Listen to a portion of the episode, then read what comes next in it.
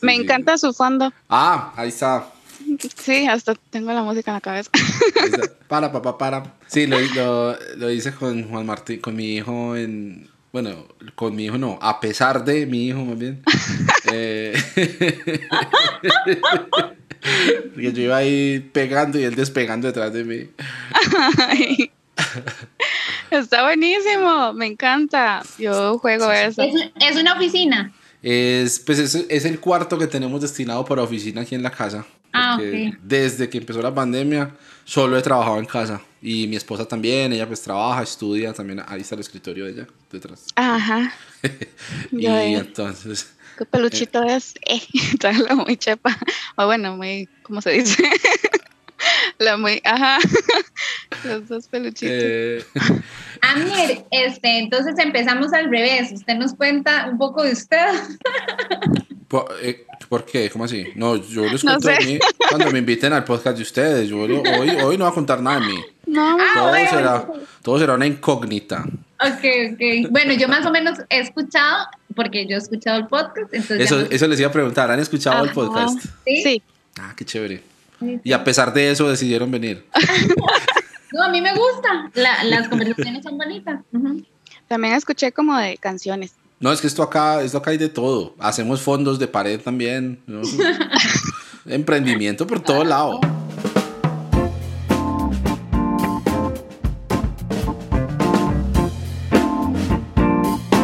Episodio 57 de Notas Sueltas. Está comenzando en este preciso instante. Vea, hoy de una vez les voy a advertir.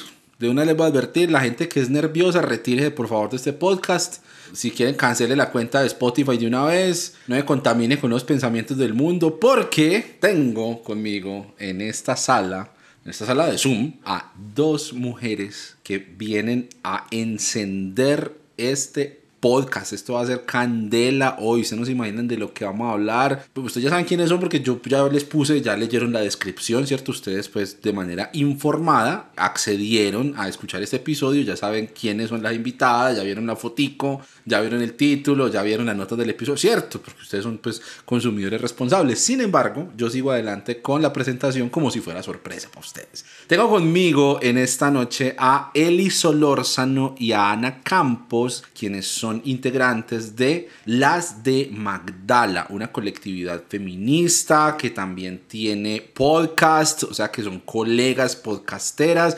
Ellas se conectan conmigo desde Costa Rica y pues vamos a saludarlas porque ya llevo mucho rato hablando yo aquí solo. Eli, Ana, bienvenidas. Qué emoción tenerlas acá conmigo en esta noche. Eh, muchas gracias. Gracias. Estamos, bueno, yo estoy nerviosa. Entonces casi me voy cuando dijo que los nerviosos se fueron. No, el reino de los cielos sufre violencia y los valientes lo arrebatan. ¿ah? No. Ay, juepuña. Vamos a leer una Amén. porción en esta hora para que el Señor le ministre, hermana. Amén, amén. Recíbelo, empieza. Tenía muchísimas ganas de conversar con ustedes hace tiempo. Escucho el podcast que empezó a moverse un poquito más como, como en, en el último mes y medio, algo así, ¿cierto? Porque ya me había Sí, escuchado los ay. primeros episodios y bueno, ¿y qué pasó con los demás? Eh, ha estado súper, súper bueno en las conversaciones. Y no, pues muchas gracias por sacar el rato. Hoy es, pues, es tarde en la noche ya aquí en Colombia, pero muchas gracias por, por acceder a conversar conmigo aquí un ratico. No, Ay. más bien, gracias por, por invitarnos. Nosotras estamos todas alegres de que nos esté invitando y poder compartir con usted. Sí, me uno a Anita con esa alegría y emoción porque es muy emocionante cuando nos invitan a hablar. Qué chévere. Bueno, de entrada quiero hacer una aclaración y es que cuando le di rec, empezó- llegó una serenata con mariachi aquí al frente de la casa, entonces es posible que escuchen las notas de algunas canciones. Claro, estamos nosotras, por eso vinieron los mariachis. Amerita, amerita, ¿no? Y ahorita llega, la, ahorita llega la parranda vallenata y después la papayera. Bueno, eh, me gusta comenzar presentando a las invitadas, más bien, me gusta comenzar con las invitadas presentándose brevemente, contando un poquito acerca de bueno, ustedes, quiénes son, a qué se dedican, cuando no están grabando podcast conmigo, eh, y pues también un poquito acerca como del contexto de la historia de fe, ¿sí? Me parece importante como para ubicarse ahí eh, en un contexto con respecto a quiénes son las personas a las que vamos a escuchar. Entonces, Eli, Ana, Adelante, por favor, procedamos con la presentación. Dale, Anita. dale, Eli, dale, Anita. bueno, bueno, le doy. Nada más para ahí una pequeña corrección. Ana de la Cruz es mi, apellido es de la Cruz. Así todo de la ah, Cruz. ah, claro, Ana de la Cruz. Yo pensé que de la Cruz. Ese como yo me llamo Abner de Jesús. Pensé Ay, que de sí, la... sí, sí, sí. sí, siempre. Es que tengo un, nombre muy, muy bíblico. Mi segundo nombre es Jael. Ah. Ana Jael de la Cruz.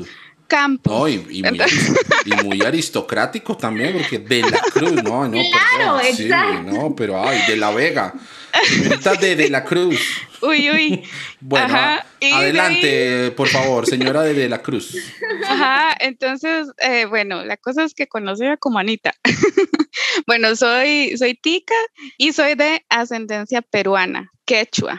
Entonces, sí, todo el contraste con el de la Cruz, por eso lo mencionaba. Eh, bueno, a ver, ¿qué cuento de mí? Este, me dedico a trabajar como administradora en un área de seguridad en informática para una transnacional. Sigo aprendiendo a vivir. Mm, en este momento, desde una montaña como Imanada, eso es mi familia. Eh, me gusta aquí cantar solita y entre otras cosas, aprendiendo, paso mi tiempo aprendiendo mandarín. Ahorita empezando, empezando, empezando. a ver, nací, crecí y me eduqué en un ambiente evangélico y activista, activista por los derechos indígenas. Entonces, eso es breve mi trasfondo y ya con respecto a mi fe, mi fe se formó con, con esas bases, ¿verdad? Que, que les contaba, eh, bastante conservadora por la institución educativa y, y la religiosa. O sea, fue, aquí es escuela y colegio, no sé, no sé cómo se llama, pero la primaria y la secundaria, por decirlo así, e iglesias, iglesias, porque así fueron, fueron diferentes iglesias. Y siempre con la idea de la obediencia, sin cuestionar y creyendo en la voluntad de Dios como lo que, lo que me enseñaron en, en estas instituciones, pero sin estudiar más allá. Todo lo de la escuelita dominical hasta en el momento en el que me separo de mi familia y tengo mis propias experiencias de vida como mujer ah, independiente, casada en algún momento, y me veo en la necesidad de educarme y prepararme, porque estaba, por decirlo así, liderando. Ya había liderado dentro de la iglesia, pero siempre había como una guía o algo. Ahora estaba liderando un grupo que era formado por muchos jóvenes y no dependía de ninguna iglesia. Entonces ya no habían documentos para seguir, ni tampoco pastores eh, para que me dijeran qué tengo que hacer, o mi mamá o mi papá para que me dijeran qué tengo que hacer. Entonces yo dije, no, aquí yo tengo que estudiar y en el momento en que empecé a estudiar ya empecé a ampliar mi visión de lo que es y dónde estaba Dios en mi vida. Entonces empecé a dudar, empecé a cuestionar, a sentir y contrario tal vez a alguna gente que, que, me decía que iba a dejar de ser cristiana y demás por estudiar ciencias bíblicas, empecé a amar a una divinidad que ya no era un Dios castigador, sino que más bien uno liberador. Aprendí a, a, conocer al Espíritu Santo desde mis adentros y reconociéndola como la generadora de vida y sedienta de justicia. Y ya. Eso sería como el resumen de, de mi vida ahí está. Increíble. Bueno, Anita no dijo, pero ella canta precioso. Ah, ok. Eh, ¿Alguna razón para esa omisión? O? No sé. Eh, nada más, ahí por eso mencioné que me gusta cantar, pero, o sea, canto sola y así. No, a mí me gusta cantar en la ducha y eso. Anita canta, digamos. Bueno, bienvenida a cantar aquí. Aquí también cantamos. Aquí no solo echamos carreta. ¿Qué? Bueno, ahorita canta. Dale, Eli, ya, ahora sí. Bueno, me da vergüenza. Bueno, yo actualmente soy mamá de Ever. Mi hijo tiene nueve años y este, parto de ahí porque todo lo que gira ahorita en mi vida tiene que ver con él y esa es la verdad. Hace un, como, no sé, como dos años, bueno, iniciando la pandemia, yo emprendí y un año antes de la pandemia había decidido cambiar de carrera para supuestamente estar más con mi hijo, pero no lo logro. Y este, también cambié como de carrera y quise emprender y me metí a, estudiar ebanistería porque eh, quería mm, hacer cosas, yo restauraba muebles como amateur, me, me involucré en todas esas cosas y terminé estudiando ebanistería aquí en Costa Rica en un, en un instituto que es de aprendizaje y este, supuestamente todo esto para que yo pudiera estar más con mi hijo, pero últimamente trabajo tanto tratando de sacar este emprendimiento que hemos estado muy poco tiempo juntos, pero aquí lo intentamos y tratamos de que, de que todo salga como debe ser en equilibrio. Eh, mi herencia religiosa es evangélica. Mi mamá se hizo súper pandereta cuando yo tenía como dos años. Y resulta que, que ella se hace, pero pandereta así, súper radical. Ella de verdad botó televisores o sea, en mi casa no habían trolls ni, ni muñecas repollo, nada de esas cosas. Este, para mi mamá todo comenzó a ser pecado y bueno, yo me crié bajo eso y mi mamá súper, súper enamorada de Dios. O sea, yo me acuerdo que yo me despertaba con ella las madrugadas orando, porque mi mamá como que eh, entre las herencias y todo, ella, ella fue una mujer muy, muy pobre y aparte muy llena de vicios y todo. Entonces ella hace un cambio radical, ¿verdad? Entonces todo, todo, todo es pecado, ¿verdad? Y así me, me crié. Yo, yo no, nunca me, me había cuestionado todo el tema de la denominación. Después me di cuenta que era pentecostal.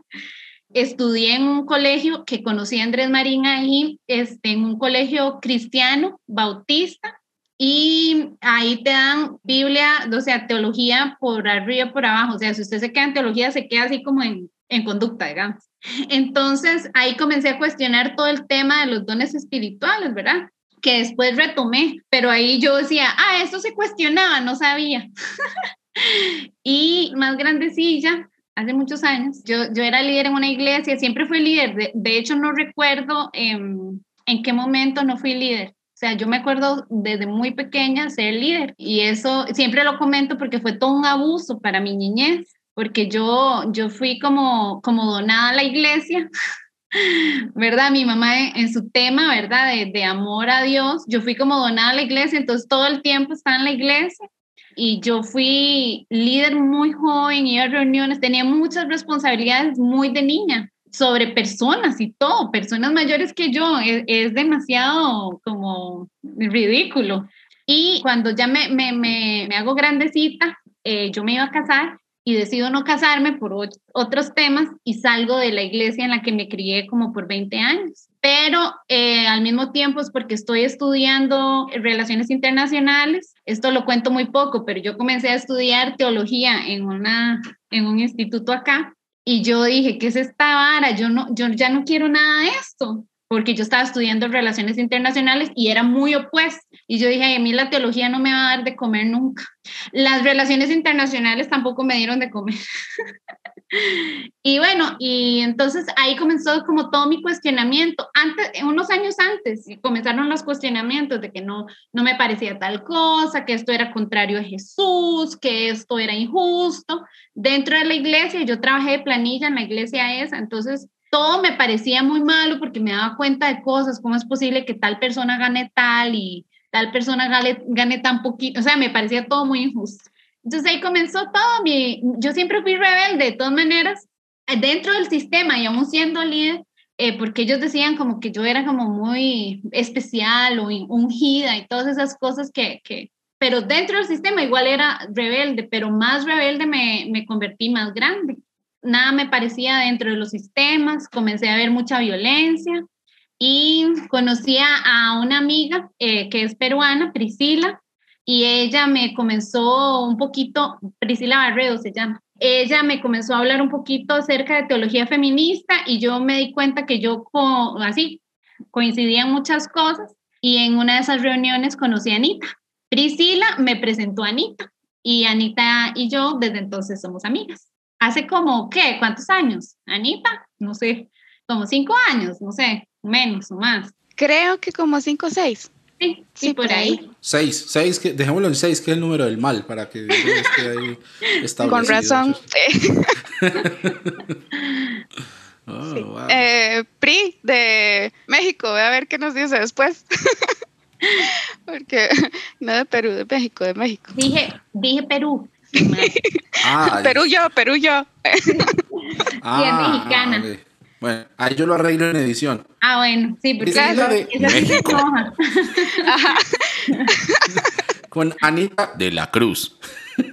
Anita de la Cruz. Anita de la Cruz. Ah, bueno, y pero entonces, ¿cómo, cómo, ¿cómo aparecen entonces las de Magdala? Pues este colectivo, mm. esta colectividad, para usar el femenino, esta colectividad, eh, ¿cómo se juntan? ¿Empieza con ese contacto tuyo con Anita o dónde nace esa inquietud? Bueno, Anita, voy a contar esta parte porque de ya agarré la palabra. Anita está, bueno, las dos pertenecemos a un grupo que se llama Tepali, que es es una red eh, de teólogas, lideresas, eh, activistas y pastoras. No lo dije en orden, ¿verdad?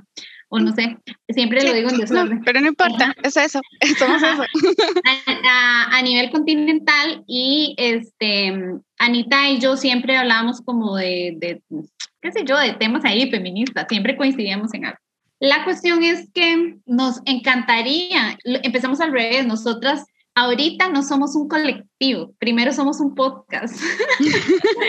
Porque este Andrés me invitó hace unos años a, grabar con él en su podcast y después de que grabamos me jodió la vida hasta que, madre, tiene que hacer su podcast, por favor haga su podcast.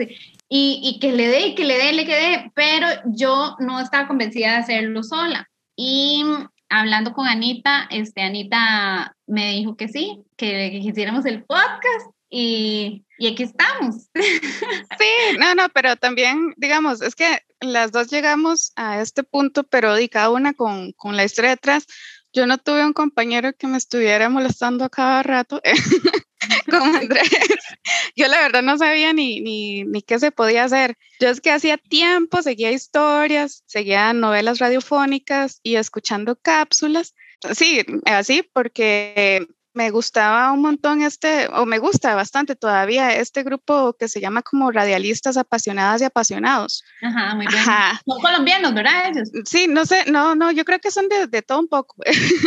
No mm. sé si, si han escuchado un tal Jesús. Sí, usted la, lo había pasado.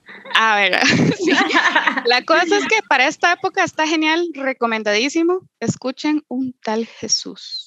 La cosa es que vivo enamorada de, de esa radioserie. La escucho a cada rato, cada, cada fin de año. Y luego eh, me encantó escuchar un debate ficticio llamado Frente a Frente, que era entre Pablo y María Magdalena.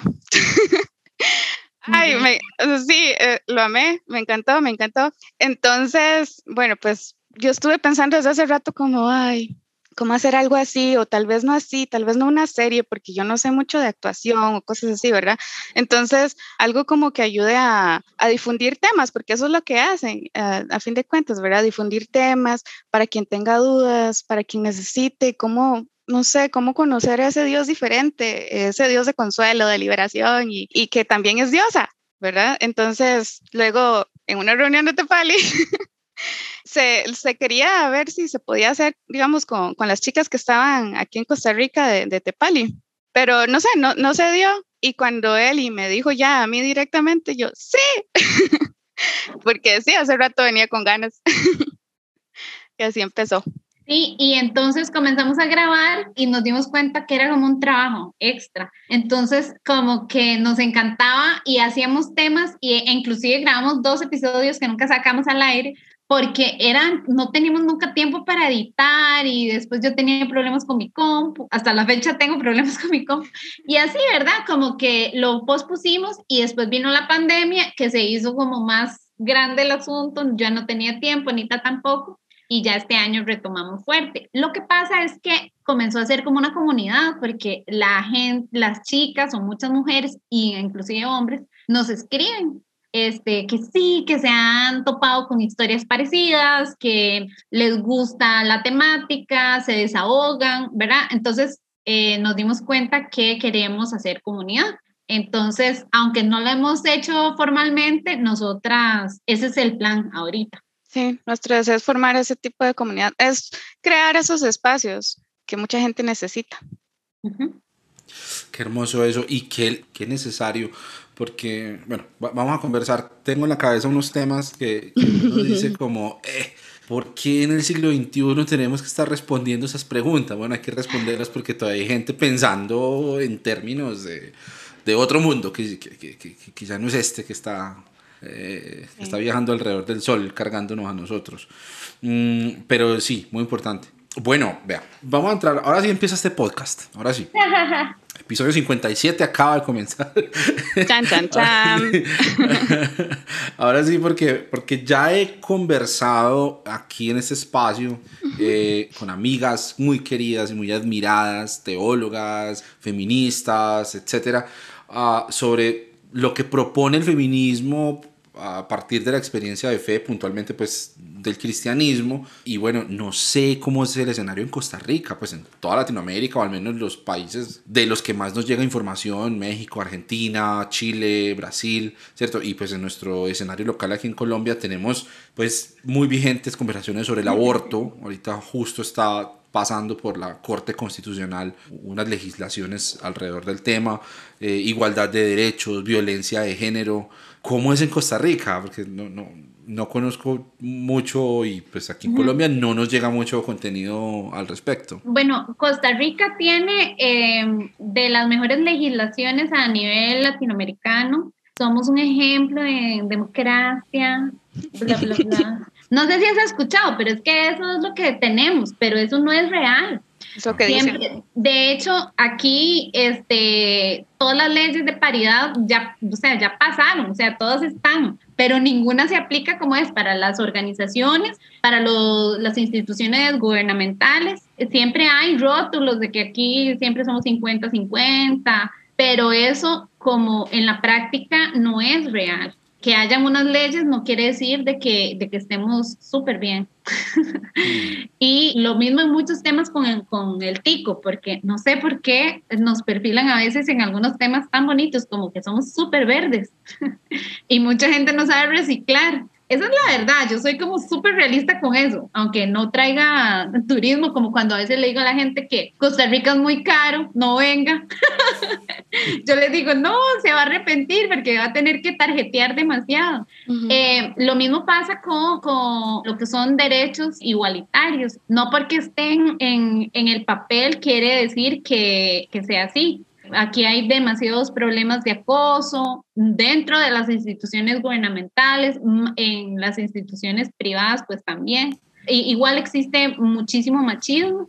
Es ese machismo solapado porque el pico es, lo mismo, ¿verdad? Él piensa que porque lava platos ya hizo su aporte en la casa. Ayudó. Ayudó.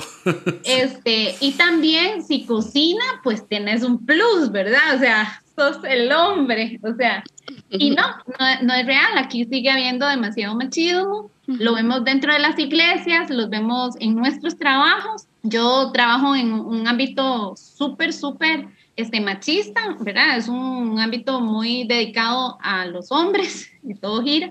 Y este, bueno, Anita también, ¿verdad? Este, todo lo que es ingenierías también está como muy metido todo el tema de hombres. Entonces, no, aunque digan algunas cosas, no somos tan igualitarios, tan eh, inclusivos. Por ejemplo, aquí ya el matrimonio igualitario se puede dar, pero aquí hay una homofobia grandísima. O sea, aquí eh, un gay, eh, una lesbiana no puede andar con libertad. O sea, hay, muchos, muchos temas.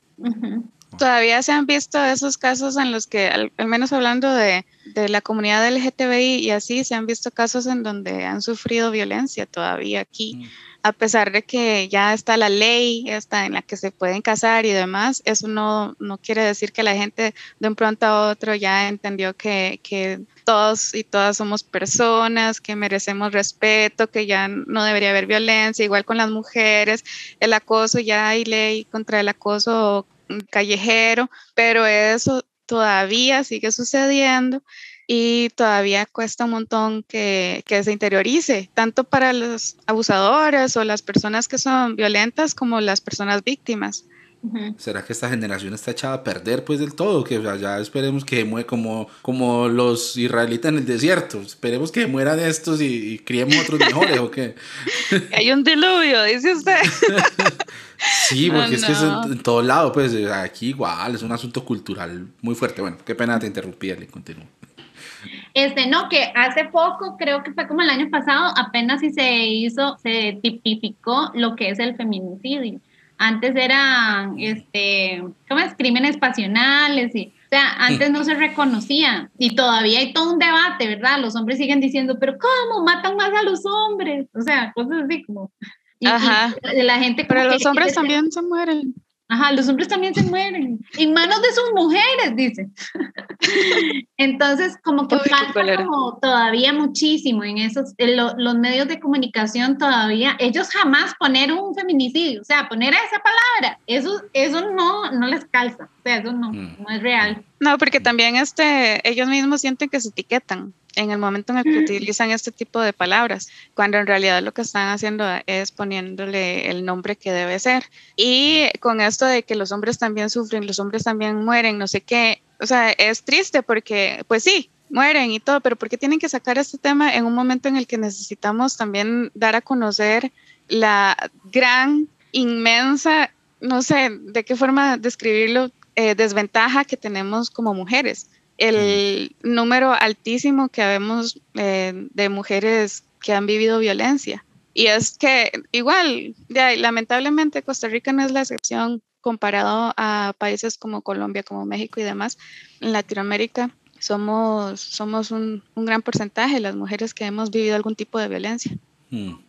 Oye, es que eso, pues los números, aquí en Colombia los números son, son impresionantes, o sea, son cientos de casos al día, unos datos de la, de la línea de atención a la mujer aquí en Colombia, de, la policía, pues estamos hablando de casos que se reportan, porque también culturalmente existe mucho ese ocultar, ¿cierto? El, abuso o justificarlo, ¿cierto? El maltrato ah, contra la mujer y, el maltrato intrafamiliar en general. Y aquí pues tampoco es que tengamos mucho tiempo, hace por ahí unos seis años fue el, como ya la promulgación de una ley que tipifica el feminicidio, a partir del caso de una, una mujer en Bogotá, Rosalvira Celi, que pues fue un caso brutal acá de, de, nuestro país, de un asesinato horrible. Y a partir de ahí pues ya empezó como ese debate y varios años tuvieron que pasar para que se, se promulgara una ley. Y, y, y, es lo que ustedes dicen, es como esa esa indolencia, como no, sí, es que a los hombres nos matan más porque no sé qué,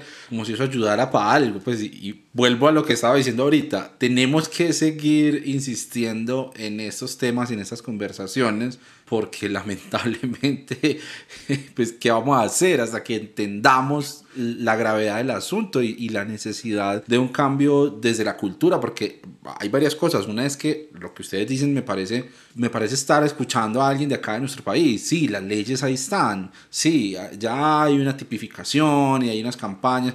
Pero por un lado, los medios no ayudan porque la gente, no nos digamos mentira, la gente consumes los medios y los medios moldean mucho, los medios masivos de comunicación moldean mucho de cómo la gente ve la realidad, ¿sí? Pues no somos tantos quienes nos vamos pues a buscar, a indagar, a profundizar, no, es lo que pusieron en el noticiero mientras uno está almorzando y, y eso es lo que quedó. Hay un podcast que lo recomiendo muchísimo que es de unos periodistas muy tesos aquí en Colombia que se llama Presunto Podcast. Eh, Anotando aquí. Sí, es muy bueno. Es una especie de observatorio de medios que entra a abordar desde la crítica por periodistas desde acá del país a los medios más conocidos en Colombia acerca de cómo abordan las noticias pues, de la política y las noticias sociales y todo este, este asunto de género siempre aparece porque es una cosa impresionante, o sea, la indolencia, la falta de respeto, la falta de precisión a la hora de hablar de, estas, de, de estos temas.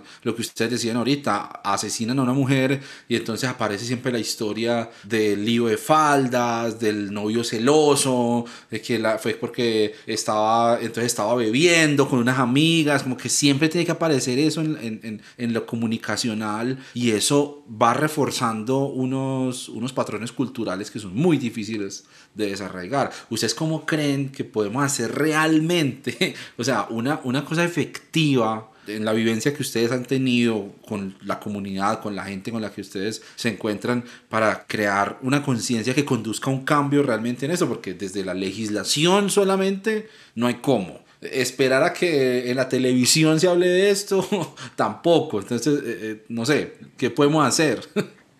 Bueno, no sé cómo ha pasado tu vida en deconstrucción, pero una no llega, ¿verdad?, a esa conciencia de un solo, ¿verdad? Uno no, pa, no, no sale al mundo y dice, soy súper consciente, ¿no? Claro, claro. Hace poco hablábamos con una, con una colega feminista y ella decía que ella dejó de hacer chistes, digamos, como chistes en contra de homofóbicos, digamos, o, o chistes violentos. Y, y, eso me pasó a mí, yo, yo dejé de hacer algunos chistes, dejé de, de pensar solamente en mi realidad, pero es porque también tomé la decisión de que ya no quería, por ejemplo, en mi caso, yo ya no quería ver solo la iglesia, yo quería ver qué era lo que estaba pasando.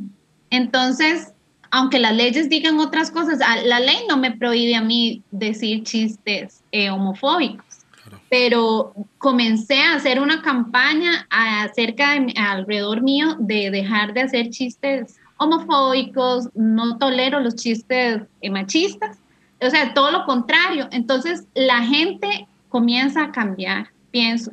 Es, es, muy difícil, ¿verdad? Porque uno con un movimiento no es que cambie. Con un activismo puede cambiar leyes, pero no cambia a las personas por dentro.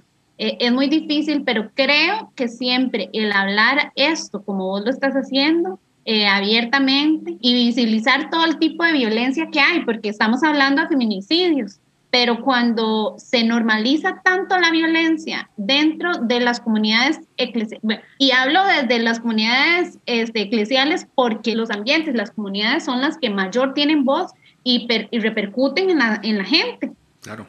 ¿Verdad? O sea, bueno, me, acuerdo muy bien el voto del sí y el no en, Colombia. ¿verdad? Todo, toda, la, toda la gente que movió todo a, a, a favor o en contra, eran gente que, que era eh, de iglesia, ¿verdad? Ellos, ellos movieron mucho por, por todo el tema contra, contra la unión homosexual. Todos estos temas movieron por, porque las iglesias tienen ese poder y lo lograron, ¿verdad?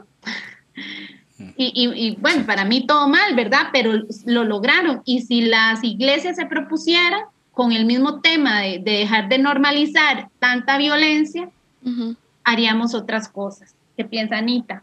Sí, yo estoy totalmente de acuerdo con mi compañera, pero yo creo que lo resumiría también o mm, mencionaría lo que es la educación y la experiencia. Experiencia como lo que ha estado contándonos Eli, porque sí, cada persona va teniendo su experiencia. Este, son procesos que hay que ir entendiendo de nosotros, de nosotras mismas y también de las demás personas. Y para esto se necesita aprender, bueno, paciencia muchas veces.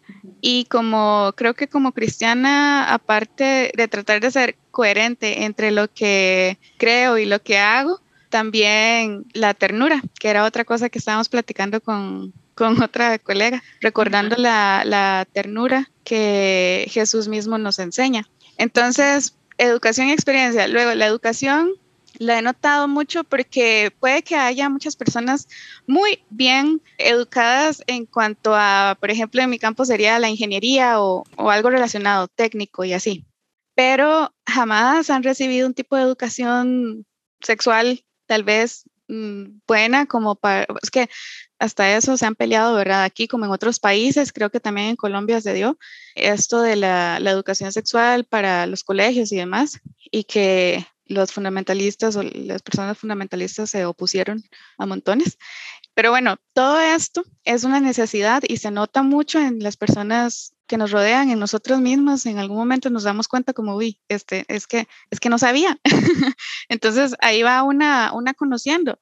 Poder exponer, poder identificar los tipos de violencia, tanto en mi vida como en la vida de las otras personas. En el momento en el que vemos eso, nos podemos reconocer que estamos violentando a alguien más y entonces ahí ya podríamos tomar una decisión de si realmente quiero ser ese tipo de persona o no. Y, mira que ese asunto de la validación, no, es que, es que ustedes hablan y se me abren muchos pop-ups aquí en la cabeza. Ese asunto de la validación viene desde, terriblemente, desde quienes se autonombran defensores de la vida. Que ahorita vamos a hablar de aborto también. Y vamos a entrar en esa perdónenme la palabra, pues la gente que todavía sigue creyendo pues, en el cristianismo y que escucha esto, pero es la peor hipocresía posible cuando te dicen es que ay no, es que es que el aborto no porque defendemos la vida, pero luego miren lo que pasó este año en Colombia. Tuvimos unas jornadas de paro nacional durísimas, varios meses de protestas, la gente volcada en las calles, porque tenemos un pelmazo de presidente que no ha servido para nada y, y el país de mal en peor, y sale la gente a la calle y la respuesta de la fuerza pública es salir de la fuerza pública y de la gente de bien de este país, con la connotación que la gente de Colombia que me está escuchando sabe lo que significa eso en este país, gente de bien, ¿sí? a dar bala, a dar bala y 44 muertos por excesos de la fuerza pública. Bueno, casi 70, solamente que los reportes oficiales van en 44 porque siguen algunos en comprobación.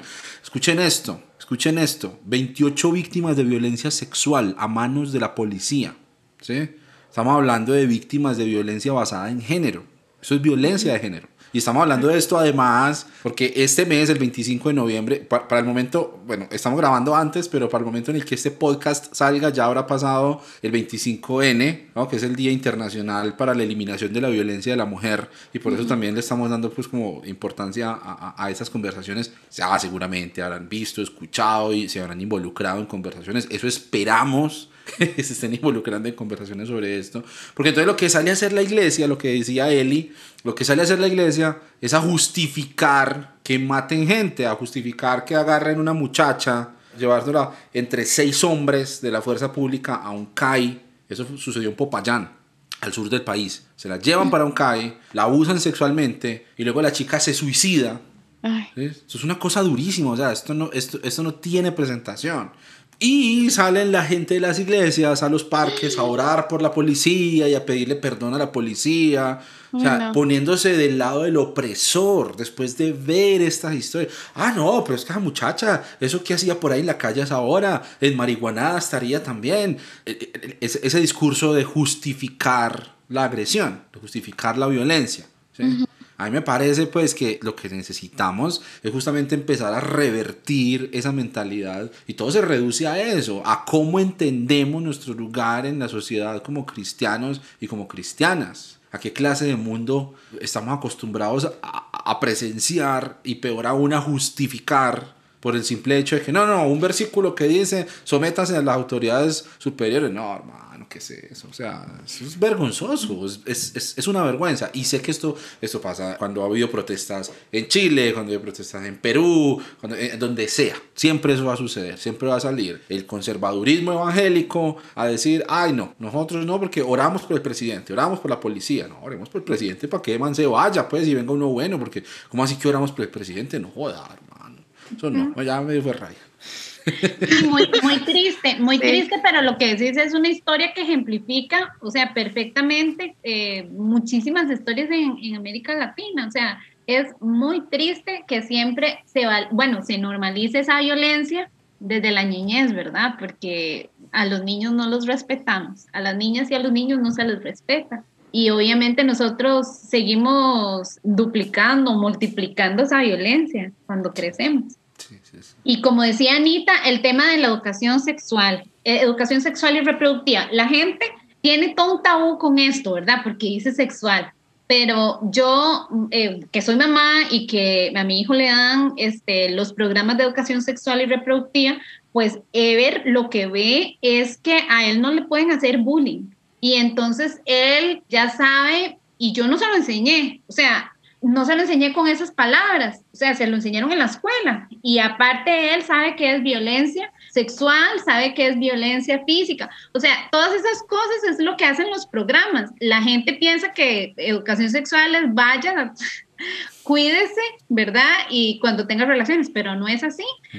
Eh, vienen muchos temas de autoestima, vienen muchos temas de respeto a las demás personas. ¿Qué nos hubiera pasado a nosotros? A nosotros tres y nos hubieran dado un poquito más de educación en la escuela. O sea, si hubieran hecho, hecho un poco más de énfasis en la escuela acerca de la ternura, como decía Anita.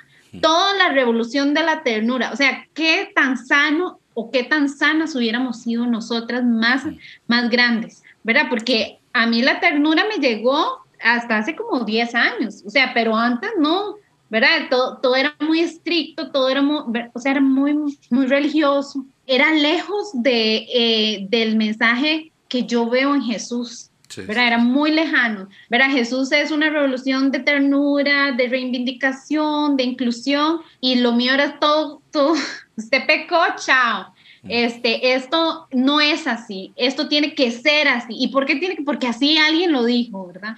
Y este, entonces, todo, todo esto creo que, que, sí comienza con la, con la educación que dice Anita, verdad, nos, si nos apegamos a eso, creo que podemos hacer seres humanos, humanos mejores, más sanos, más respetuosos, este, con un amor y admiración hacia las demás personas.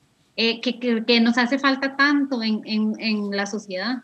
Estaba pensando en que una cosa que pasaba en las iglesias, no sé si en las de ustedes pasó, pero me acuerdo con mucho dolor de cosas que pasaban en las iglesias, por ejemplo, una jovencita de 15, 16 años eh, que se acostó con su novio y entonces la, tiene, la hacen pasar al frente de la iglesia, confesar, eh, esas cosas que se validan desde lo espiritual, que también es violento. También, también es abusivo. Es violento. Y, y, son, cosas que las justificamos y lo, y lo, justificamos con la Biblia. Y lo que dicen, ah, no, pues agradezca que no estamos bajo la ley, porque entonces sacan los versículos de Jeremías y Oseas, que la dejaré desnuda, tirada por haber caído con sus amantes y debajo de un árbol frondoso y no sé qué.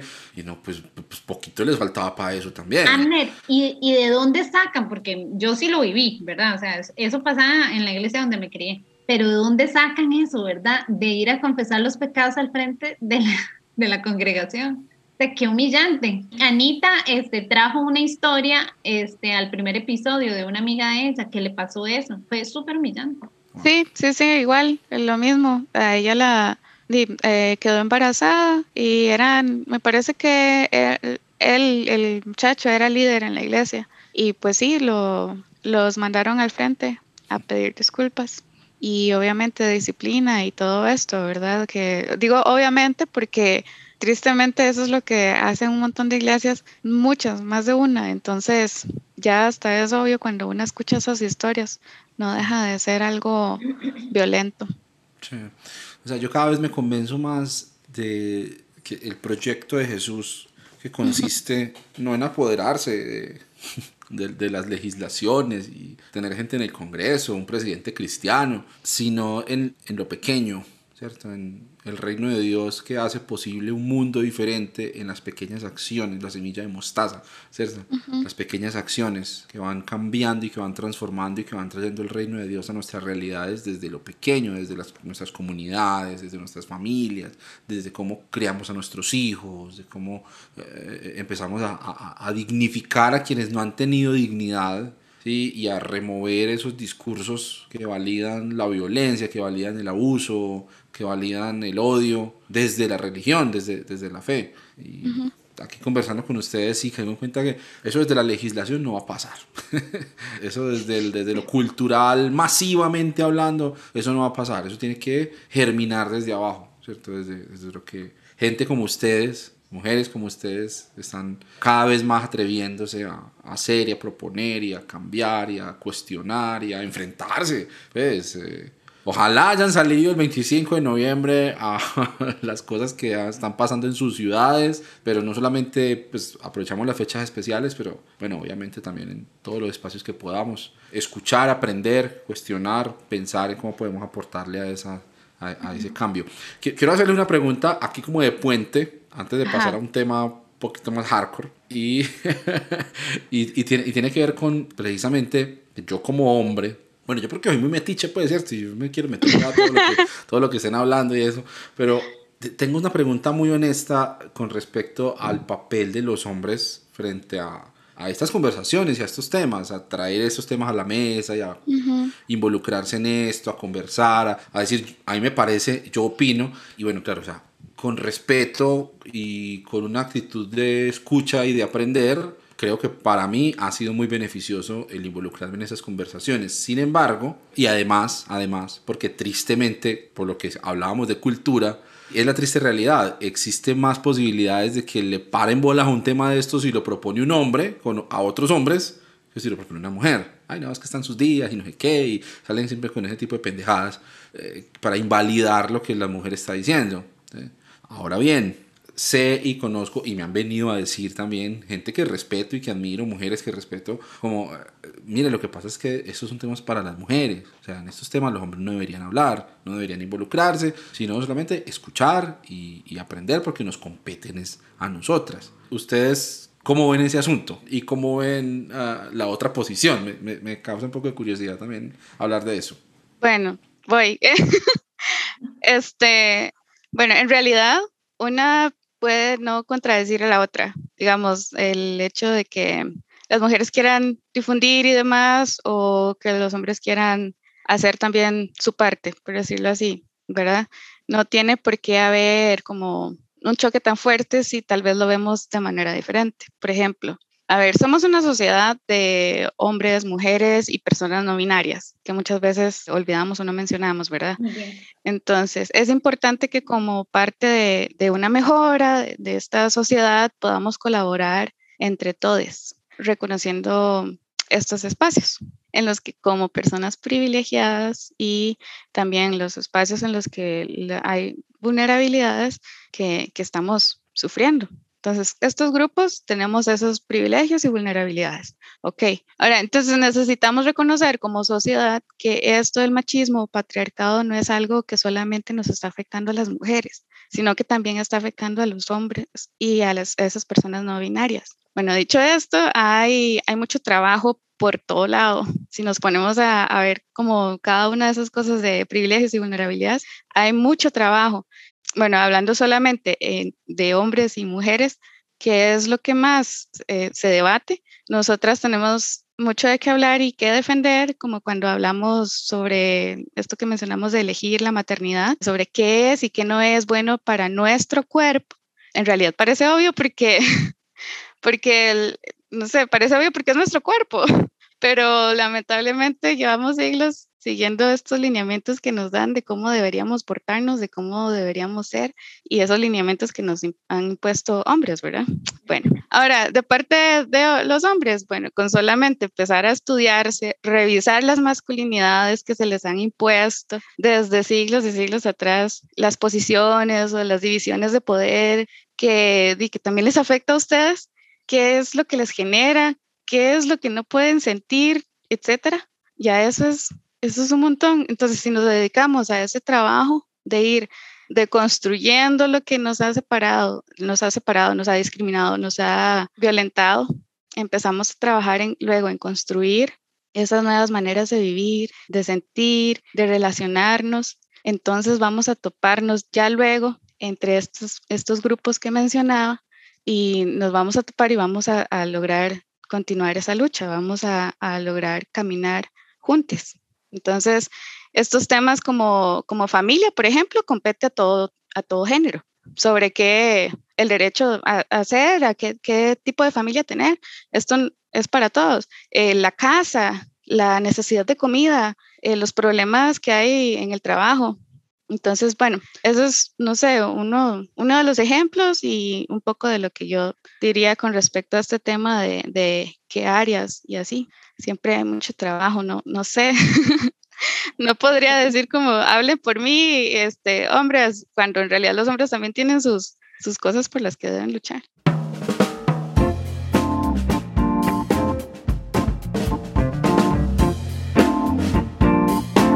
Voy a hacer una pausa para recordarles que Notas Sueltas es un podcast del cancionero cristiano. Si quieren conocer más sobre estos dos proyectos pueden ir a buscar la página web www.cancionerocristiano.com y allá van a encontrar no solamente un montón de contenido, sino también los enlaces para todas las redes sociales en las que se encuentra este proyecto. Si les está gustando este episodio y si disfrutan de este podcast, pues sería bueno que se lo recomienden a otros, a sus amigos, a sus conocidos, a la gente de su antigua iglesia. Y también si le dan me gusta, se suscriben, comentan, comparten. Esas cosas tan sencillas de hacer están ayudando mucho a difundir este proyecto y a darle visibilidad en redes sociales. Escríbanme a través de las redes o al correo electrónico info y así podemos conversar. Bueno, sigamos con el episodio. Sí conozco mujeres que no les gusta eh, a un hombre ahí metido dentro del movimiento pero a mí me gusta identificar a los aliados. Me gusta cuando un hombre habla sobre su deconstrucción. Dentro de las luchas feministas, los hombres tienen mucho que decir, tienen muchísimo que decir. ¿Por qué no puedo llorar en público? ¿Por qué no puedo llorar? ¿Por qué no puedo expresar mis sentimientos? ¿Por qué yo soy el proveedor de esta casa? ¿Por qué? Que todo lo que, lo que el patriarcado nos ha dicho que debe de ser el hombre, ¿verdad? ¿Por qué yo no puedo irme a arreglar el pelo en paz a un salón de belleza y teñirme el pelo, ¿verdad? Porque yo no puedo irme a hacerme las uñas y, lo, y, y, y todas estas cosas, porque yo, ajá, porque yo no me puedo cuidar. Todos esos temas que siempre han sido un tema de género, no solo para las mujeres, los hombres tienen mucho que decir, déjenme en paz. No quiero usar botas, no quiero, no sé, usar tipo, o sea, quiero ser yo y esto, como dice la sociedad, no me define. No me define a mí como mujer, no me define a mí como hombre. Entonces, sí pienso que los hombres tienen mucho que dar. Pienso que, que, el feminismo siempre, obviamente lo ha dirigido a las mujeres porque somos las que nos dimos cuenta a un inicio que hay muchas injusticias, pero los hombres también se, ven afectados. Los hombres y los no binarios también se ven afectados. Por eso es que siempre decimos que la revolución debe ser feminista, porque este, abarca muchísimas injusticias y abarca muchísimos desequilibrios en, la sociedad, no solamente para mujeres, eh, no, es también para niñas, para indígenas, para migrantes, ¿quiénes han puesto estos temas si no son las feministas, verdad? ¿Quiénes han puesto estos temas aquí adelante? Son las feministas. ¿Quién habla de, cambio climático? ¿Quién habla del ecosistema? O sea, todos estos temas que nos adhiergan a nosotros, o sea, que, nos deben de, de perdurar a nosotros, son temas que son las feministas los que han llevado este, la batuta. Entonces no es un tema solamente de, las mujeres somos las, las que estamos en desigualdad, no, somos las mujeres negras, somos las mujeres indígenas, somos las mujeres migrantes, somos que también representamos familias, ¿verdad? Porque no es un tema solo mío de feminismo, de que soy mujer, no, es un tema de sociedad. Si la mujer gana menos, ¿quién, ¿quiénes se ven eh, en desventaja? Las familias. Este, si la mujer es, es, explotada, son las familias. Si la mujer no llega bien a su casa, o sea, si no llega sana, son las familias las que se ven afectadas. Entonces tenemos que ver el feminismo desde, desde que nos, nos añade a todos y a todas y a todos, porque la revolución tiene que ser feminista, o sea, si no, no, no hay camino. Y este, como decía Lulu, a nosotras eh, como cristianas tenemos que ver que Jesús era feminista y quien no entiende el feminismo no entiende a Jesús y viceversa. Entonces, por ahí va Amner. Yo me siento muy feliz que te podamos identificar como aliado por todo lo que decís. Y como decía Anita, hombres que se van deconstruyendo. Todos nos tenemos que deconstruir, las mujeres también, estamos siempre en deconstrucción. Sí, creo que un aporte importante es también el de visibilizar eso hacia otros hombres. Yo creo que eso también es un, es un punto de apoyo. Bueno, pues yo ofrezco lo que, lo que con respecto a, mujeres que tal vez no les parezca adecuado que un hombre se involucre en esos temas, es de respetar y pues, de dialogarlo también, ¿cierto? Ah, con, desde el afecto, desde el cariño y la admiración que le tengo a, a, grandes mujeres que he conocido precisamente gracias a que me he sentado a conversar, venga, hablemos de esto, pongamos esto en la mesa. Creo que es importante, es muy importante esa, esa aclaración. Tengo un episodio para recomendarles de un podcast maravilloso que se llama Woman's Planning, en el que hablan precisamente de este tema, de una especie de debate sobre, bueno, hombres aliados, sí o no, todo hombre es patriarcado, entonces es, el enemigo, que son posiciones muy interesantes ambas y pues que, pues también vale la pena considerar.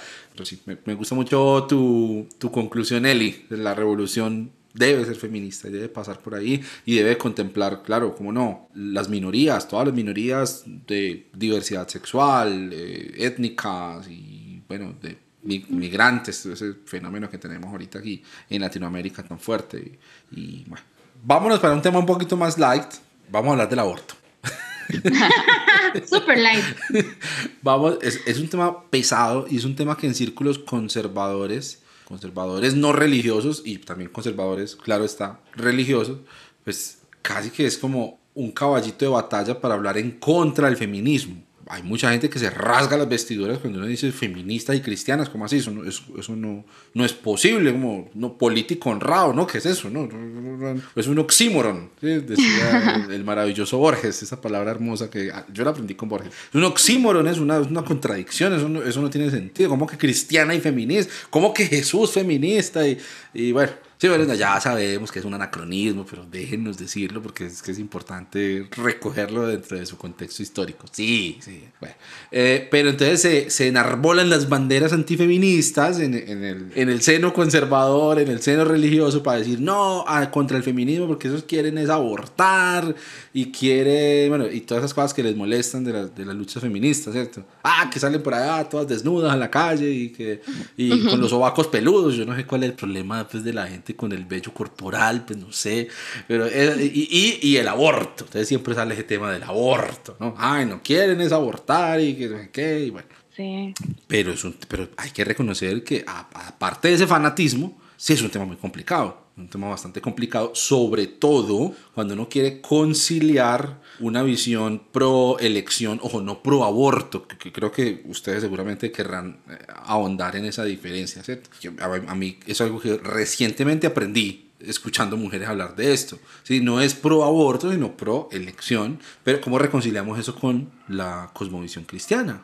El respeto por la vida, el no matarás, el mi embrión vieron tus ojos, ¿no? Esos todos que, de la Biblia que aparecen ahí en, en, en, la conversación.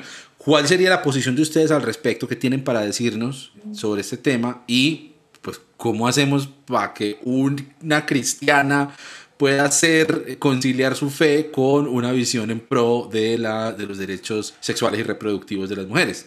Bueno, el tema del aborto, que, que, es un tema que levanta tantas pasiones, y tengo demasiadas cosas que decir, pero primero el tema de la vida, ¿verdad? Todo lo que tiene que ver con lo pro vida tiene demasiados mitos, porque comenzamos a criticar a las personas que apoyamos la elección, como decís vos, o que apoyamos el aborto, que sea legal y que sea gratuito. Esto es como solamente como algo así como para que lo veamos de frente. Nosotros no es que estamos queriendo que todas las mujeres aborten y que eso no, no hace el, el movimiento feminista. Lo que queremos primero es que sea despenalizado porque eh, sabemos de muchísimos casos de mujeres alrededor del mundo que sufren por esta penalización por muchísimos temas, porque no se sabe si realmente eh, quería abortar, porque no se sabe por qué abortó, entonces, mucho más allá de, del por qué, y, ¿verdad? lo que queremos es defenderlas a ellas de no ser encarceladas o a nosotras mismas. Y que sea gratuito porque las mujeres que tienen dinero pueden abortar. Esa es la verdad. Y lo hacen y se y lo hacen y lo van a hacer y las mujeres que puedan lo van a seguir haciendo, inclusive las que no tienen plata también, pero es más fácil, más seguro obviamente para una mujer que tiene dinero ¿verdad? Porque o puede conseguir las pastillas o puede conseguir una clínica donde le practiquen el aborto. Entonces ya aquí estamos hablando de un tema de clases sociales. Estamos hablando de un tema que no es justo, porque no es justo que la mujer que tenga dinero pueda abortar y la mujer que no tenga dinero no pueda abortar.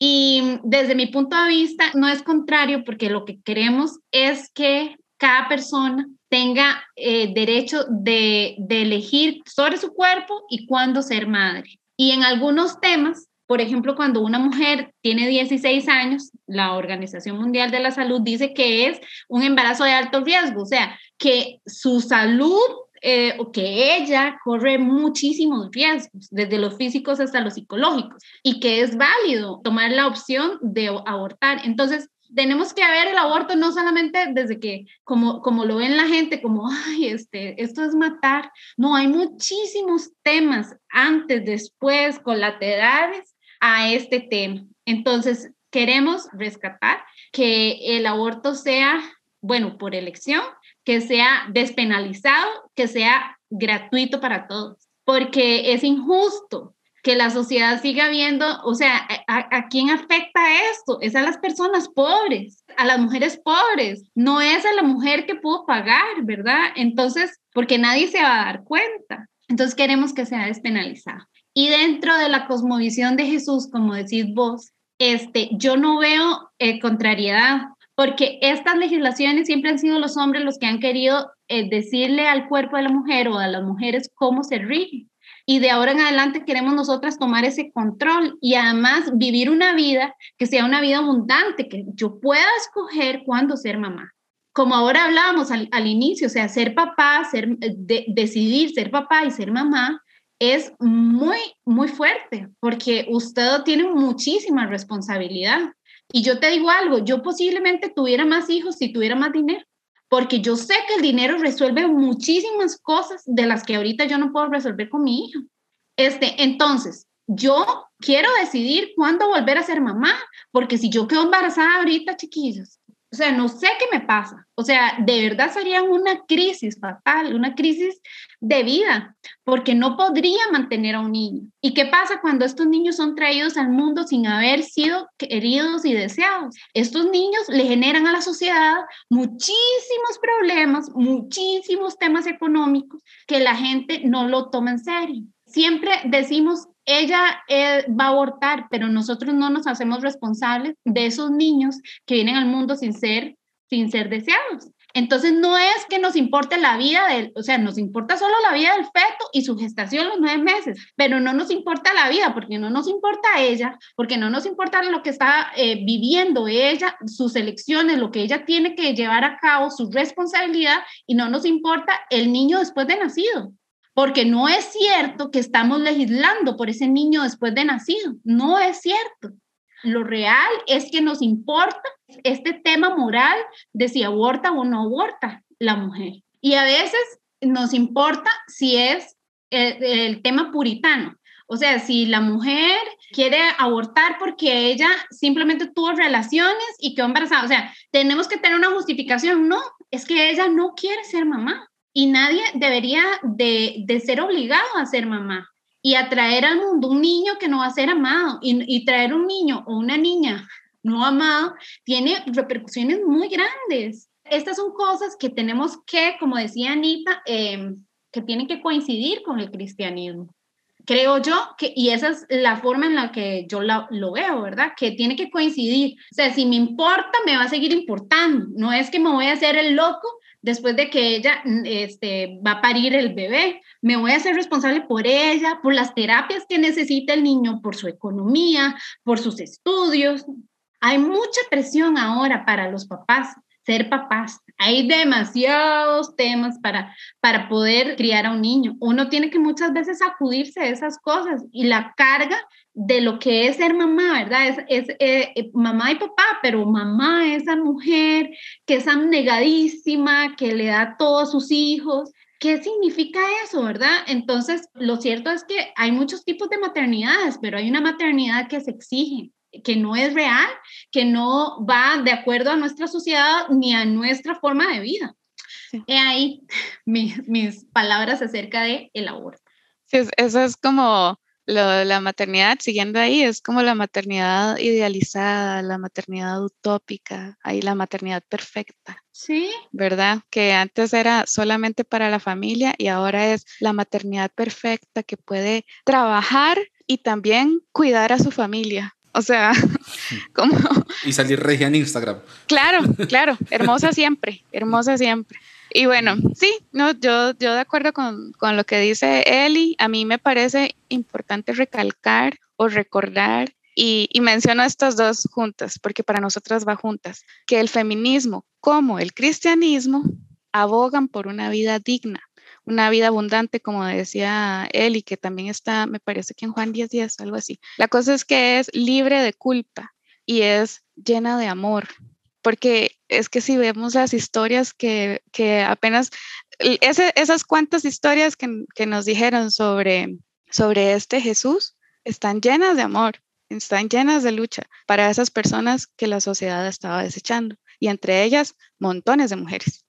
Entonces, bueno, eso, y partiendo de ahí, entonces podemos decir que lo que nosotras como feministas o como las de Magdala estamos defendiendo es el derecho a elegir. Y así como usted estaba, usted estaba diciendo, Abner, lo de que no es el derecho al aborto y así porque ya no estamos pidiendo que todas aborten. Creo que vi un, un video que era como cómico, pero sarcástico, de las chicas argentinas cuando se acaban de que, de que se había legalizado el aborto, y entonces que se empezaban a llamar y ya, jale abortar y vamos a abortar y no sé qué, como si fuera así. No, jamás. O sea, ¿cómo, cómo va a querer una pasar por procedimientos tan difíciles? Es que, es que no. bueno, nosotros lo que queremos es, es poder elegir, era elegir, poder decidir cuándo podemos ser madres, cuándo no tener una opción y que se nos respete cuando tomemos la decisión. Eh, no somos menos si decidimos que sí o que no. Simplemente somos personas que queremos poder elegir y poder disfrutar o ejercer ese derecho. ¿Y por qué la lucha constante? O sea, usted nos ha escuchado a nosotras como ha escuchado montones. Yo sigo montones a las igualadas de allá de Colombia, me encantan. Ajá, y bueno, y porque los casos, estos casos son atroces, como los que estaban comentando, son, son casos que se están dando muy seguido y no es como que le afectó a alguien y, y, de ahí se sintió triste o, se enojó por este tema y ya no, es que se están muriendo las mujeres que están decidiendo abortar y que no tienen los recursos necesarios están viendo cómo hacen porque no les queda de otra porque si no, entonces tal vez sus demás hijos se van a morir de hambre y entonces ellas corren el riesgo con sus propias vidas de abortar para lograr sobrevivir con el resto de su familia. O sea, no, no, es que no, no sé, no, no veo dónde está, es que ya tengo ganas de llorar, ¿eh? no veo dónde está esto como para que alguien lo tome a la ligera y diga que simplemente queremos abortar porque no, significa un montón más. Ajá, y apoyar esta causa, esta insignia, nos sensibiliza a nosotras, porque no todos hemos pasado por lo mismo.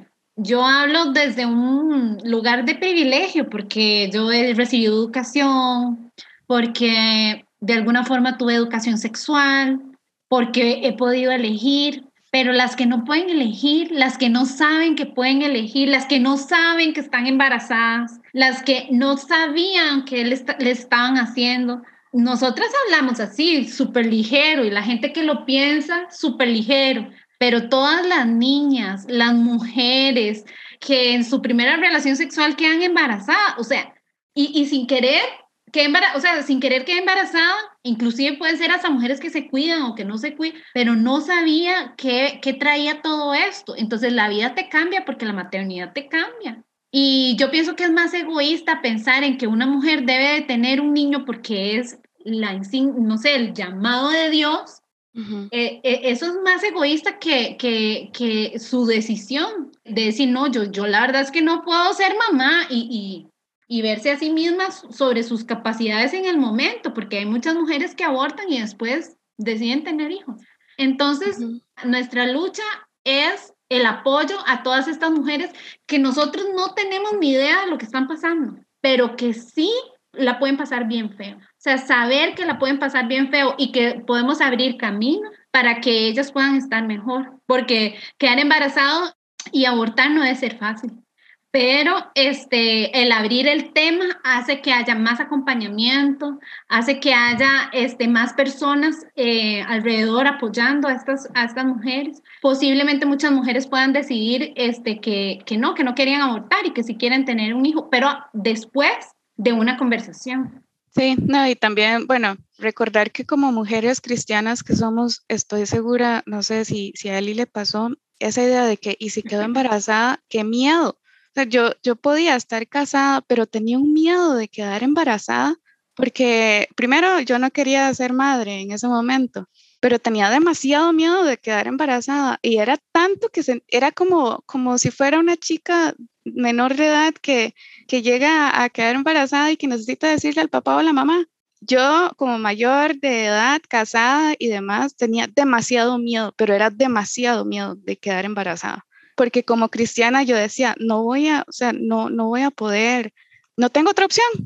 Si quedo embarazada, tengo que ser mamá. ¿Y qué voy a hacer? Es, o sea, y eso es solamente esa perspectiva del si acaso, ¿verdad? ¿Y qué pasa con las que sí llegan a estarlo y con ese mismo miedo o peor? O sea, fatal. Entonces, con solo imaginarme, horrible. Y esto ha traído, obviamente, fuertes consecuencias en, en, las diferentes familias. Hay muchas mujeres que no quisieron ser madres, pero se les obligó, ¿verdad? Que ya lo había mencionado Eli, y han tenido que acarrear una vida de dolor, de necesidad, de abandono, de discriminación, de desilusión. Es, es tanto, y, y hay quienes fueron condenados por haberlo hecho voluntariamente o involuntariamente, como estos que son los abortos espontáneos, como estas historias de, de terror que cuentan varias mujeres de El Salvador, en los que no, no sabían ni siquiera que estaban embarazadas, fueron al baño, tuvieron un aborto espontáneo y directo a la cárcel. O sea, y así hay montones de historias. Por esas mujeres es que estamos abogando nosotras también. Y por esas mujeres es que, es que estamos seguras que Dios estaría, eh, que Jesús mismo estaría abogando también. Muy bien. Entonces sí, y nada más tal vez para, mm, como para lo último de, sobre esto que estábamos hablando, hay algo que había publicado Tepali en el 2018 que dice que no existen razones bíblicas, teológicas o pastorales para penalizar a las personas que pasan por la experiencia de un aborto ni tampoco para condenarlas a cursar un embarazo no deseado. Desde nuestra fe exigimos la aprobación de la ley de interrupción voluntaria del embarazo, aborto legal, seguro y gratuito. Muy bien, gracias.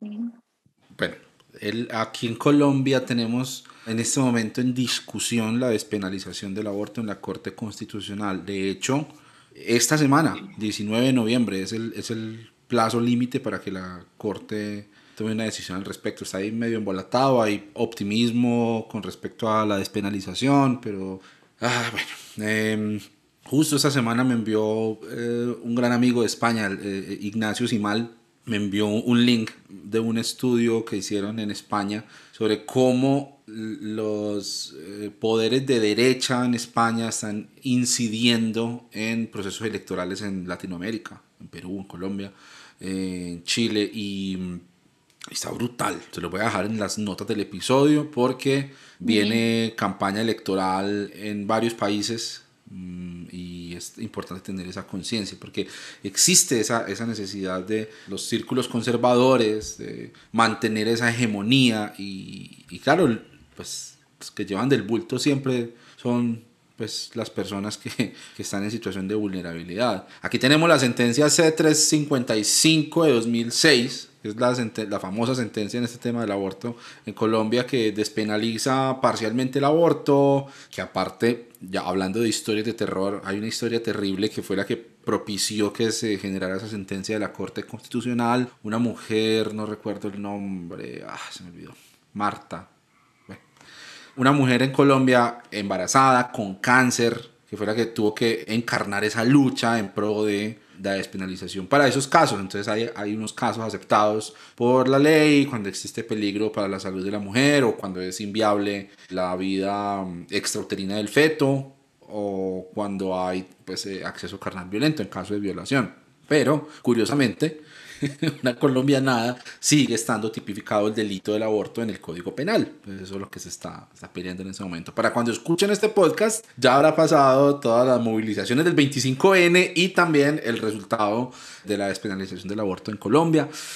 Vamos a ver qué sucede. Eh, pero sí, me parece, me parece tenaz y, y lo que decía hace un rato, bueno, primero que todo, gracias por expresar su posición al respecto y dar un poco de tranquilidad también y de, de, de, inquietud, de curiosidad. Es posible desde la fe abordar estos temas, no desde la culpa o desde la agresión. También es posible disentir, también es posible el disenso, pero yo creo que por encima de cualquier punto de vista respecto a este y a cualquier otro tema está la dignidad de las personas. Entonces ahí es donde entra en juego pues eh, eh, puntualmente en este asunto del aborto. Mm, la experiencia de, nosotros en la casa, mi esposa y mía, eh, de tener un hijo, pues llena de privilegios y sin embargo se siente esa, esa carga sobre la mujer. Lo que ustedes decían ahorita, eso lo vimos en carne propia. El que no lo vea, hemos dicho, es porque está muy ciego cuando mi esposa quedó en embarazo, a mí nadie me preguntó, ve, pero entonces vos te vas a salir de trabajar o vas a seguir trabajando, ¿qué vas a hacer? Nadie me preguntó eso. Nadie, mi vida sigue normal, ocho días para la casa de licencia y mi vida sigue.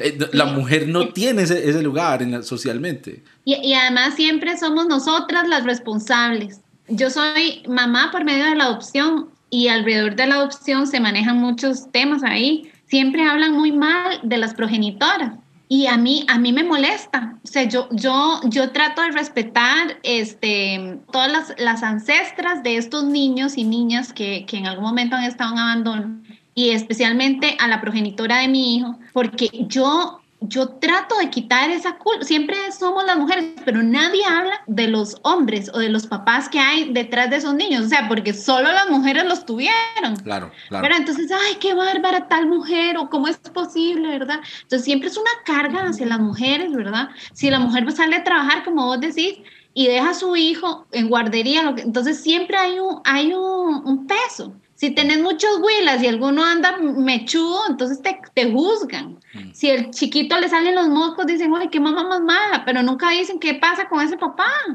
¿verdad? Entonces siempre la carga sobre la crianza y la maternidad eh, siempre es la mujer. Sí, sí, sí. Sí, pues claro, ese arraigo cultural, ese arraigo de las estructuras alrededor de la comodidad del hombre Sí, y eso es una cosa con la que convivimos y ni siquiera nos damos cuenta. O sea, yo creo que el valor de abrir esas conversaciones ni siquiera va por el hecho de que vos vayas a abortar o no. Si no quieres, pues no abortes, no hay ningún problema. Pero hagámonos conscientes de la realidad en la que vivimos y en la que viven mujeres que no están en esa posición de privilegio que vos tenés. ¿sí? Si, si, si, sos una mujer conservadora o una mujer lo que sea, mucho más si sos hombre. o sea, ahí sí, ahí sí es que, me dicho, en este tema sí es que uno de hombre tiene que andar con mucho cuidadito, si es que va de pronto a preguntar o a decir alguna cosa, porque esto sí es que definitivamente eh, es, es para gente con útero, pues no, no, no, no, no, no, no, le busquemos más. Eso está amarrado a un tema político además y me abre la puerta para otra pregunta que quiero hacerles, porque aquí en Colombia además, volviendo al asunto de la hipocresía, tenemos el descaro de decir Colombia es un país pro vida cuando hay 6.402 casos de falsos positivos, falsos positivos que es un eufemismo que me parece horrible para nombrar homicidios a manos del ejército, coger muchachos desempleados, llevárselos con promesas de empleo para otra zona del país, matarlos, vestirlos de guerrilleros, ponerles botas nuevas y encima las ponen al revés porque es que la chambonada pues colombiana pues, no les da ni para hacer un crimen bien hecho y hacerlos pasar por guerrilleros dados de baja en combate para ganar vacaciones, para ganar días de licencia, para ganar bonificaciones. 6.402 casos hay en este momento comprobados por la Jurisdicción Especial para la Paz y parece que vienen más en camino. O sea, eso es una política de Estado que ha venido carcomiendo la sociedad colombiana, las madres de estos muchachos, y la familia de estos muchachos. ¿Qué, qué, qué, qué sentirán? Al ver la gente que está en ese momento en las redes sociales diciendo Colombia es un país donde se defiende la vida. ¿Qué es eso? ¿Qué es eso? O sea, ¿hasta dónde nos lleva la hipocresía?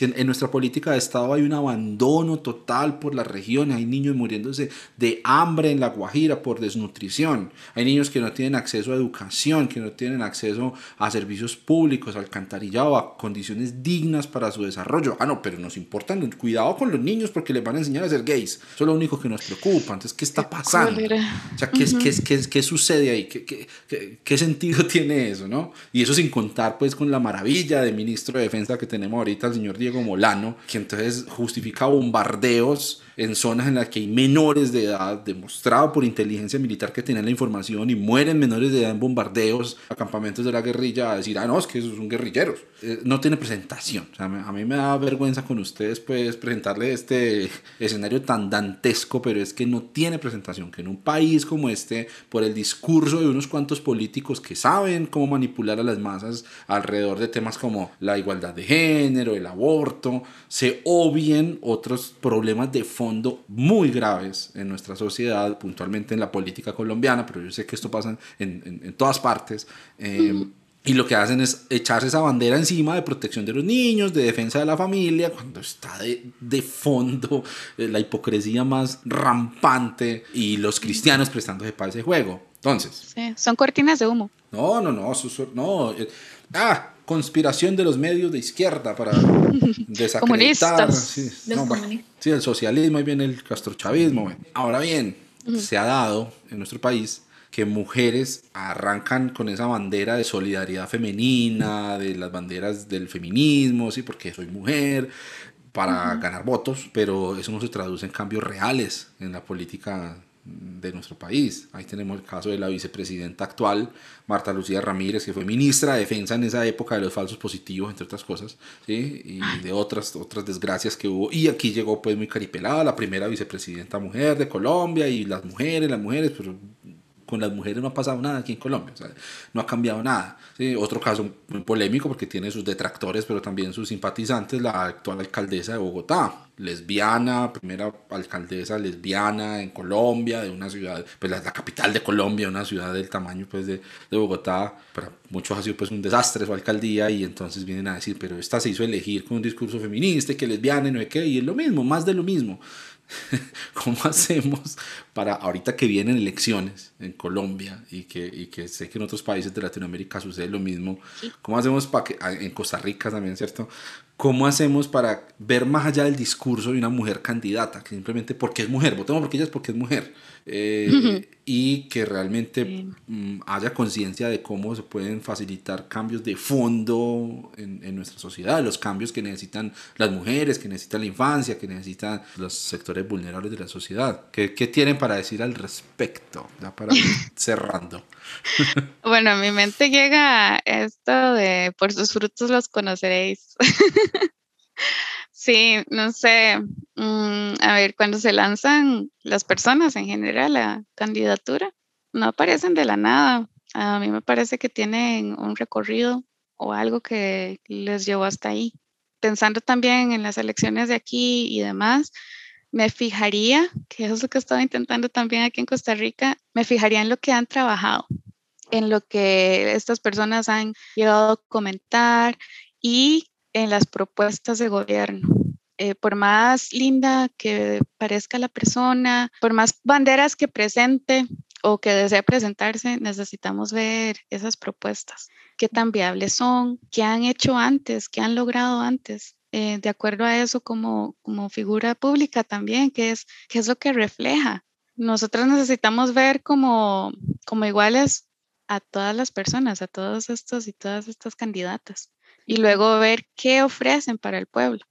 Entonces, aquí ya estaríamos buscando lo que es la equidad, reconocer las vulnerabilidades como mujer, tal vez, ¿verdad? Y solidarizarme por ello, de cómo fue que llegó hasta ahí, porque, bueno, lo que sí estoy segura es que para que una mujer llegue a, un puesto así, le costó tal vez el doble o el triple más que, que a los hombres, ¿verdad?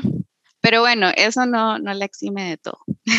Entonces, ya eso es buscando la equidad, pensando en equidad. Ahora, buscando igualdad, entonces me informaría sobre ella y cómo, cómo va a ser y es lo que debo, debo informarme de, ella como me informaría de cualquier otro candidato. Sí, eh, como ciudadanas y como cristianas deberíamos de siempre llevar un control político. La política es algo público que nos debe de importar a, a, cada persona. Entonces, eh, aquí estamos en campaña política y alguna gente no sabe los discursos de algunos candidatos, pero yo pienso, ¿verdad? Que, que quienes hemos seguido la política ya sabemos por dónde van, cómo va el tema. Hay gente que sale nueva, entonces hay que investigar, pero una no debe creer en solo un discurso. Aquí también hay, hay candidatos con, con, un discurso súper feminista porque saben que si se ganan a las feministas van, van bien. Pero el discurso, por ejemplo, que hay un expresidente que, que se robó dinero, o sea, hay muchísimos temas alrededor de él y, él tiene mala fama en, en, muchas áreas, pero su relación con su mamá, su, su hermana, es José María Figueres y, su hermana, eh, han tenido como muchas discusiones. O sea, el tema es que él para mí está como mal en sus temas relacionales. Tenemos que ver no solamente el tema social, también los el temas de finanzas, qué es lo que proponen, ¿verdad? Pero yo creo que como ciudadanos y cristianos, o sea, es nuestra responsabilidad, ver en qué están este, los candidatos que nos proponen y las candidatas, sea hombre o sea mujer, porque cualquiera puede tener un discurso feminista, inclusive mujeres que no, no han vivido ni una sola lucha feminista. Entonces, llevar ese, ese control, aunque sea interno, ¿verdad? Si a usted no le gusta discutir, pues no lo, no lo haga. pero sí como más o menos este, ver qué es lo que están diciendo, qué es la vida, qué es lo que han propuesto, lo que, lo que han hecho, su trayectoria, cuál es su inclinación. Creo que por ahí puede ir. Que no por ser mujer yo debería apoyarla. A mí me, eh, se me fue una candidata que estaba bajo un partido, que yo la vi a ella trabajar en, en, la Asamblea Legislativa acá. Yo quería que ella quedara, pero, eh, pero no solo por ser mujer, sino porque me parecía que había hecho un excelente trabajo. Exactamente. Y eh, el hecho de estudiar a estos candidatos o candidatas no es como solo por cumplirle a la patria o algo así, como dice Eli, es como, como ciudadana, como cristiana. Y como cristiana, ¿por qué? Porque como cristiana necesito también fijarme en mi vecino y mi vecina, en mi prójimo, cómo está y qué es lo que va a afectarle, cómo está.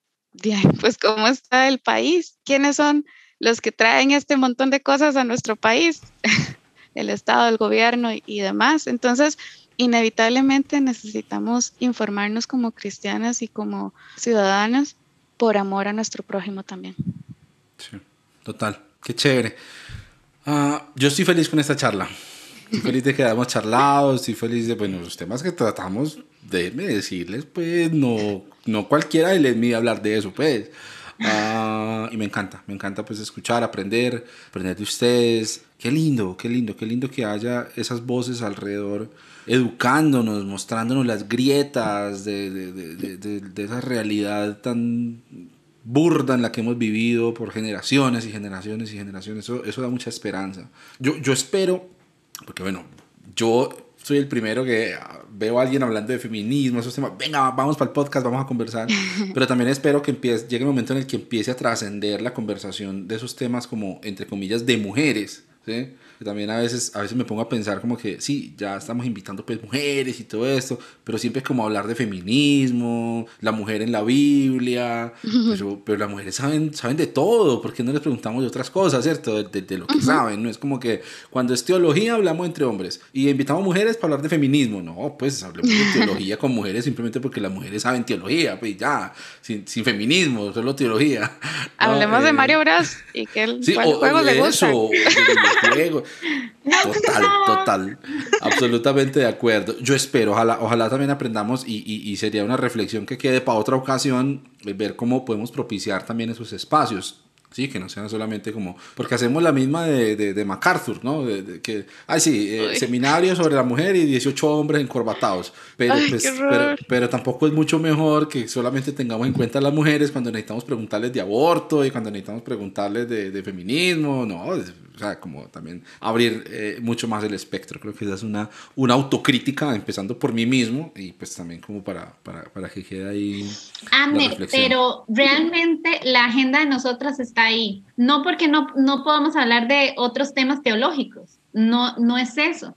Y, y, tal vez responda a otras inquietudes suyas. La agenda de nosotros está ahí. Lo que pasa es que los hombres no tienen agenda porque ellos, porque ustedes tienen todo, todo un gran espectro, o sea, dentro, dentro de ustedes, o sea, a nosotros no nos importa ya cuál es la, la, teoría de la crucifixión, de la quién fue primero, ¿Qué, qué pasa con el apocalipsis. No es que no nos importen esos temas, es que esa no es nuestra agenda, porque nosotros queremos arreglar las cosas que están mal, queremos arreglarlas para después sentarnos a hablar de cualquier otra cosa que nos parezca vano.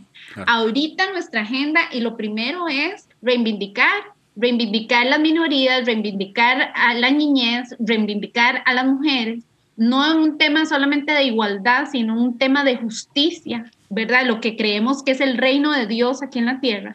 Entonces, si vos me decís y me, me invitas a hablar de otros temas, me preparo igual, pero esa no es mi agenda. Claro. ¿Verdad? Entonces, por eso es que yo creo que siempre se invitan las mujeres, porque porque cuando, no sé, hay muchísimos temas teológicos que podemos hablar, que yo sé que, que, muchísimas mujeres lo harían muy bien y, y, mucho más que nosotras porque estudiaron eso, pero creo que, que, es un tema de que, de que nosotras tenemos agenda y ustedes no la tienen. ¿Verdad? Ustedes ahorita se pueden poner a hablar de lo que sea. Yo necesito hablar de este tema. Yo me urge, me es, me es un llamado, me, ¿verdad? O sea, me, me llama, o sea, me, me convoca demasiado hablar de esto. Y hablar de la comunidad LGTBIQ me convoca a hablar de la migración, de los migrantes, me convoca a hablar de la niñez. Esto me convoca porque creo que está mal y no puedo, estoy incómoda en mi sociedad porque esto está mal y porque creo que dentro de las iglesias esto no es agenda. No es agenda solamente este, porque no, no, la mujer no es la que dice que es agenda. El que dice que es agenda es el que habla del movimiento del Espíritu Santo o de que si Jesús realmente murió por mis pecados. O sea, e, eso es el tema de mucha gente, pero a mí la verdad es que eso no me importa.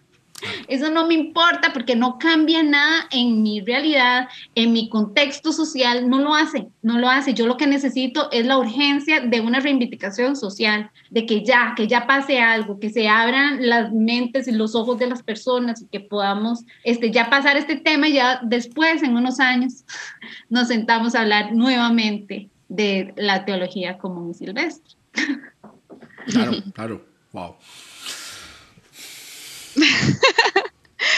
no, bueno, yo quería agregar tal vez que esto que dijo Eli es porque realmente las mujeres seguimos en desventaja. Creo que era parte también de, es parte de lo que, de lo que nos hace como las de Magdala, nos hace ser las de Magdala, porque bueno, estamos en desventaja, eh, hay mucha vulnerabilidad en muchos ámbitos todavía y entonces por eso es que va, por ejemplo, dirigida más a, a mujeres. Eh, incluimos a todos porque nuestro propósito es aportar para el bien común, es así. Y entre nuestros valores está el buscar la igualdad, la equidad entre las personas y los seres vivientes, refiriéndome tal vez a la naturaleza y, nuestra responsabilidad con ella. No sé, todo esto es desde nuestra perspectiva de fe y desde un acercamiento común, popular, desde las experiencias de, de cada persona. Entonces, por eso es que y para nosotras es es latente siempre, en todo momento es importante aprovechar esto. Y sí, sí, hay muchas, este, hay muchas otras mujeres que, que aparte de esto también siguen, siguen aportando a, la sociedad en, en, cuanto a estudios teológicos, estudios bíblicos, estudios eh, científicos. Sí hay, en realidad sí hay muchas. Y creo que también es importante visibilizarlas no sé si su pregunta iba más como porque también o tampoco ha visto mucho a, las mujeres en otros ámbitos o, ha escuchado mucho de las mujeres en, otros estudios teológicos o así.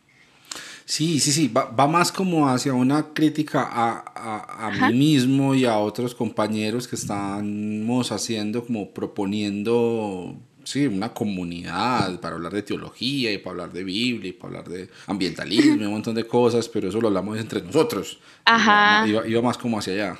Ah, sí, sí, no, sí, también. Es que, por ejemplo, porque para nosotras también es importante, dentro de nuestra línea sería como la lucha ecofeminista desde la perspectiva teológica, por decirlo así, y para eso hay mujeres ejemplares dentro de la red de Tepali, por ejemplo, que, que, también pueden decir mucho al respecto, la parte teológica o las ciencias bíblicas. Y hay mujeres tan extraordinarias como una que, que nunca se me olvida, que si yo hubiera, si yo tuviera toda la plata del mundo y no necesitara trabajar, yo creo que, que me hubiera dedicado mucho más a, a, estudios así, casi como, como ella. En realidad no sé ni siquiera si, si, cómo le, le está yendo a ella, pero Elsa Tames hace montones de estudios y montones de estudios teológicos que van desde lo súper académico hasta lo, lo más común y popular. Por ejemplo, ella puede mostrarle, no sé, reinterpretaciones bíblicas sobre, sobre y, y, para las mujeres, como también tiene estudios bíblicos sobre la vida de Pablo o estudios teológicos relacionados a la desigualdad social u otros problemas sociales, porque como mujeres es que es muy difícil dejar de lado esto de la realidad social. Entonces, pues sí, eh, también estamos en diferentes, en diferentes ámbitos, eh, como de teología, ciencias bíblicas y también las ciencias exactas, la filosofía, matemática, Ahí estamos. Sí, pero, pero creo que ahí das en el clavo, Anita, y también con lo que decía Eli hace un rato, porque también eso deja ver el privilegio desde el que hablamos los hombres, ¿no? O sea, sí, nosotros sí tenemos tiempo para hablar de otras cosas porque nadie nos está nadie nos está vulnerando nada. Pues sí, estamos aquí tranquilos, hablemos de qué hablamos hoy, de, qué, pues, de cualquier cosa. Eh, de pues sí, sí, sí, claro, claro. Desde ese punto de vista está, está bien interesante verlo. Ah, amigas, qué alegría haberlas tenido acá. Gracias por invitarnos. No, no, no, no, no, por favor, por favor, a la gente que llegó hasta esta hora sin rasgarse las vestiduras o con las vestiduras rasgadas, pero llegó, por favor sigan a las de Magdala, vamos a escuchar su podcast, ahí quedan en las notas del episodio todos los links. Y bueno, no, mm, algunas últimas palabras. No, muchísimas gracias, estamos muy felices, este, de verdad, sigan, sigan buscando de esa divinidad que se muestre como hombre, mujer y como todo o nada. Ese, eso que está ahí con nosotros siempre. Gracias, Amner. Y mi única recomendación es que invite a más mujeres. Claro que sí, eso haremos. bueno, entonces, hasta aquí nos acompañaron Eli Solórzano, Ana de la Cruz. Y eh, muchas gracias a la gente que estuvo conectada hasta esta hora. Nos vemos, cuídense, mucho juicio. Besitos, chao, chao. Gracias. Gracias.